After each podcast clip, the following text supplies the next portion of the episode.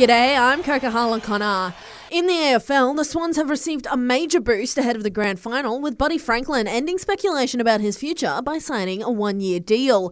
While Patrick Dangerfield says he's keen to atone for the Cats' twenty twenty grand final loss to Richmond, the star is still chasing that elusive flag, but says it's thrilling to be back in the big dance. It's why you, you play footy, to be alive and, and, and still fighting and kicking this time of the year, so it's a, it's a privilege to play in another granny. A F L chief Gillian McLachlan has revealed there's financial, economic and emotional support for a team in Tassie. The Commission and all eighteen clubs have been presented with the business case, with a decision months away.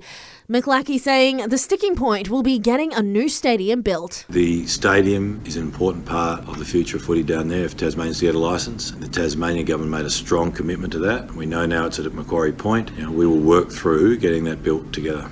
Switching codes now in the N R L after winning against the Raiders, the Eels are off to Townsville. The club with the longest premiership drought playing for a spot in the grand final on Friday night. Skipper Clint Gutherson says he's been answering the same questions for years and it's time to silence the critics. It's just part of being in Parramatta, I think. Such a strong club, and has been a long time since they've sort of tasted success. Over the last eight years since I've been here, you just learn to deal with it, and to be honest, you don't even really listen to it. While South Sydney are the dark horse of this year's final series, finishing in the seventh spot, they're now just one game away from another grand final. Penrith have beaten the Rabbitohs in the last three final clashes, including last year's grand final. Panthers hooker Apii Koroisau knows the mission for Saturday night will be to stop Latrell Mitchell. He's a beast, you know, it doesn't matter what he's doing. He's incredible when he, he's running the ball, he's, he's defending. So um, he's one of those guys, you just got to go all in. Uh, you know, you can't leave anything to chance, and if you don't commit, you know, he'll pull your pants down. So um, yeah, we've got to be really careful with him.